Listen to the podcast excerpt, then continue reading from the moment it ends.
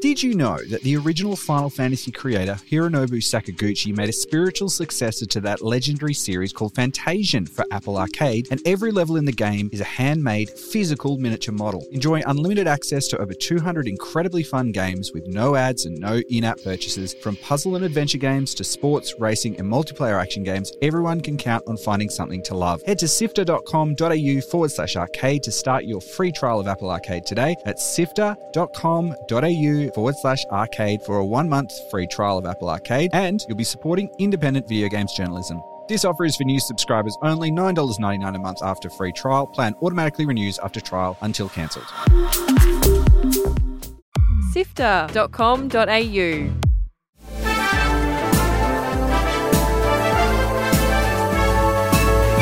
Hi, I'm Fiona Bartholomaeus. And I'm Kyle Paletto. Welcome to Walkthrough, Sifter's weekly recap on the biggest news in video games. This week, we've got a big Zelda Tears of the Kingdom update. E3 is officially cancelled after everyone pulled out, and a very rough launch for The Last of Us on PC.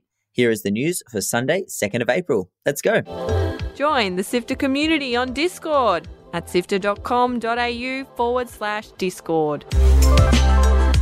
Hold on to your Sheikah Slakes, folks. The Legend of Zelda Tears of the Kingdom is now 100% complete, and we've got some juicy new details to share with you, courtesy of a 10-minute-long gameplay direct released earlier this week. Producer Eiji Aonuma shared 4 new powers available in the Breath of the Wild sequel. Recall lets you rewind an object's movement. In the demo, we saw this power used to recall a fallen rock, enabling Link to reach a sky island, one of the new zones high above Hyrule. Weapon degradation is back, which I know will upset some of you, but there's a new power called Fuse, which lets you link 2 objects together. Want to make a mega rake? You've got it. A spicy heat-seeking arrow with an eyeball? Get glowing, Link. There's also the Ascend power, which allows you to pass through anything with the ceiling and land on the floor above. But perhaps the most exciting of all is the new Ultra Hand power, which allows you to attach items in the world to each other, letting you craft boats and other machines. Nintendo has also revealed a Tears of the Kingdom OLED Switch, which looks absolutely beautiful, with a golden, white and green design that I'm not ashamed to admit I have already pre-ordered. There's also a Tears of the Kingdom Pro controller and carrying case set to release along with the new OLED. It's really not that far away now, with just a few months until the May 12th release date. It feels like they took the most interesting and creative parts of Breath of the Wild and really focused on expanding them to their full potential. I can't wait to get my hands on this game, Fee, and I know you feel the same, right? I am absolutely so excited for this game. I have a counter in my brain ready to pick up that game.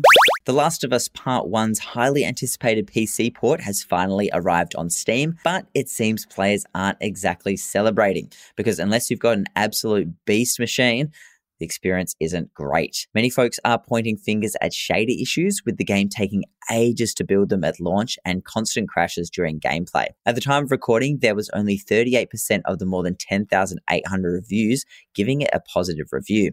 And while it's clawed its way back from mostly negative, it's now only sitting at mixed. It's enough to make you wonder what happened during those extra weeks back in February when Naughty Dog delayed the release, promising a PC debut that would live up to everyone's standards. Maybe they couldn't wait any longer with the completion of the HBO TV series that they'd likely wanted to tie it in with. It's a shame, really, considering Sony's recent streak of successful PC ports like Days Gone, God of War, and Marvel's Spider-Man Remastered, and Miles Morales. The game has already been updated twice since launch, and Sifter executive producer Gianni has been playing and has noticed some big improvements, especially on the Steam Deck. Australia's notorious classification system will get a bit of a shake-up if proposed legislation makes its way through Parliament. But no, it won't ease up some of these very harsh rules around the appearance of drugs. They are going after loot boxes. The Aussie government says that research shows a link between loot boxes, simulated gambling and gambling problems. So they want to change the ratings to make sure kids can't buy them. Here is Minister for Communications Michelle Rowland explaining why she believes that this is such an important proposal. A parent, for example, would expect that if their children had purchased and was playing a game, and that game contained some simulated gambling, that they have a right to know about that. This means that games like FIFA, which have been under fire for its random player card packs and FIFA Ultimate Team Mode, would be bumped up to an M rating. Currently, FIFA 23 has a G rating in Australia, so this could really shake things up for sports sim sales down under. But here's where it gets really interesting. The new scheme also wants to give a mandatory R18 plus rating to games that have simulated gambling. We're talking about those virtual gambling games and apps, some of which use real cash. This makes sense, but it could get confusing for regular video games that feature in-game card games like Gwent in The Witcher 3. It's still yet to go to a vote, but we'll keep you updated as the story unfolds. Some sad news for gamers this week. E3 2023 has officially been cancelled. Big names like Ubisoft, Sega and Tencent pulled out, joining Microsoft, Nintendo and Sony, who had already bailed on this year's event. E3 was all set to make a grand return to Los Angeles for the first time in 4 years, but it seems it just wasn't meant to be. Kyle Marsden-Kish, the global VP of gaming at ReedPop, said they had to do what's right for the industry and E3, even though it was a tough call. But don't lose hope. ReedPop and the ESA are still planning to work together on future E3 events. And the good news is that we've still got plenty of alternatives. The Summer Games Fest will be taking place in June, and Microsoft and Ubisoft will be hosting their own digital events during that time. We knew that this was coming, but it's still sad to see a staple event closing its doors. I can't wait to see what ReedPop does with future gaming events and what alternative E3 we might see in the future.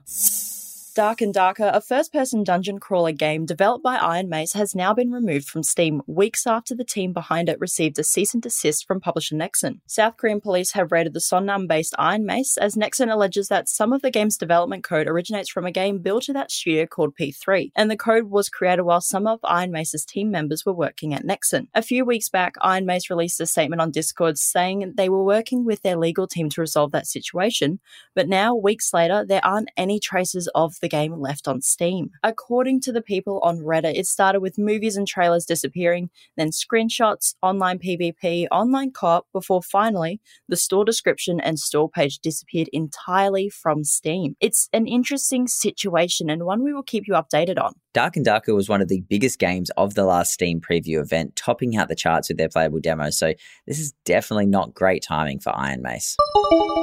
The 2023 BAFTA Game Awards were held this week. Here are all the notable winners from the big night. God of War Ragnarok seemed like the unstoppable winner, taking home awards for both acting categories, animation, audio achievement, and music, and even snagging the public's EE Game of the Year vote. But despite all that, the Best Game Award ended up going to the indie darling Vampire Survivors. Even the devs were shocked when they went up to accept the night's biggest prize. Here is technical director Sam McGarry. We did not expect this. So you'll see we're not Luca, but we are the entire development team of Vampire Survivors.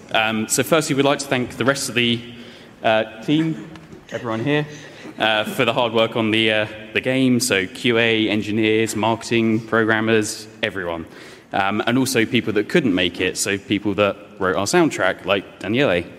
Everyone's had a huge impact on Vampire Survivors, and the team works so hard on the game that clearly everyone loves to play, even Phil Spencer. One extra thing, I'd like to give a massive thank you, and the rest of the team would as well, to Luca for bringing us on this wild ride with him. It's insane. Vampire Survivors also just announced a big DLC, Tides of the Fuscari, set in a magical school, which will be out on April 13, so there's plenty more to enjoy soon. Another indie hit that we at Sifter absolutely loved is Tunic, which scored both the debut game and Artistic Achievement Awards. Fan favourite Elden Ring took home the Best Original Property and Multiplayer categories, and the indie gem Endling Extinction is Forever won the Game Beyond Entertainment Award. It was a night full of surprises and recognition for both big names and indie titles. So from everyone here at Sifter, I'd like to say congratulations to all the winners and keep up the good work.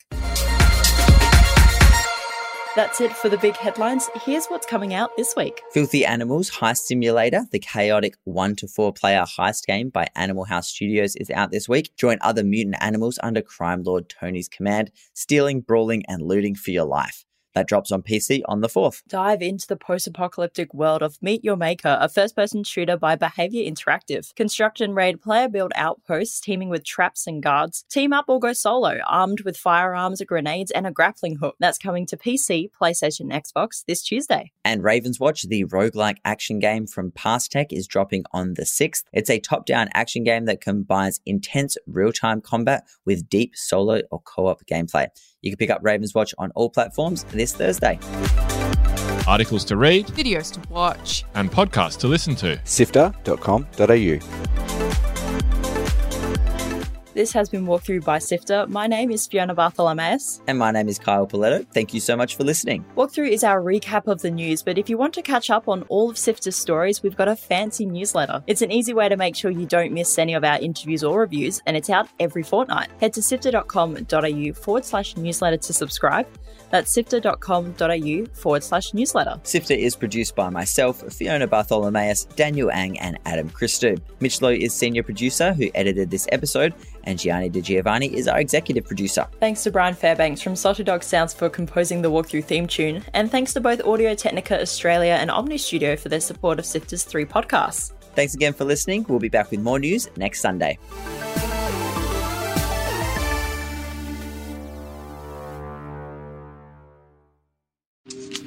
Did you know that the original Final Fantasy creator Hironobu Sakaguchi made a spiritual successor to that legendary series called Fantasian for Apple Arcade, and every level in the game is a handmade, physical miniature model? Enjoy unlimited access to over 200 incredibly fun games with no ads and no in-app purchases. From puzzle and adventure games to sports, racing, and multiplayer action games, everyone can count on finding something to love. Head to sifter.com.au/arcade to start your free trial of Apple Arcade today. That's sifter.com.au/arcade for a 1-month free trial of Apple Arcade, and you'll be supporting independent video games journalism.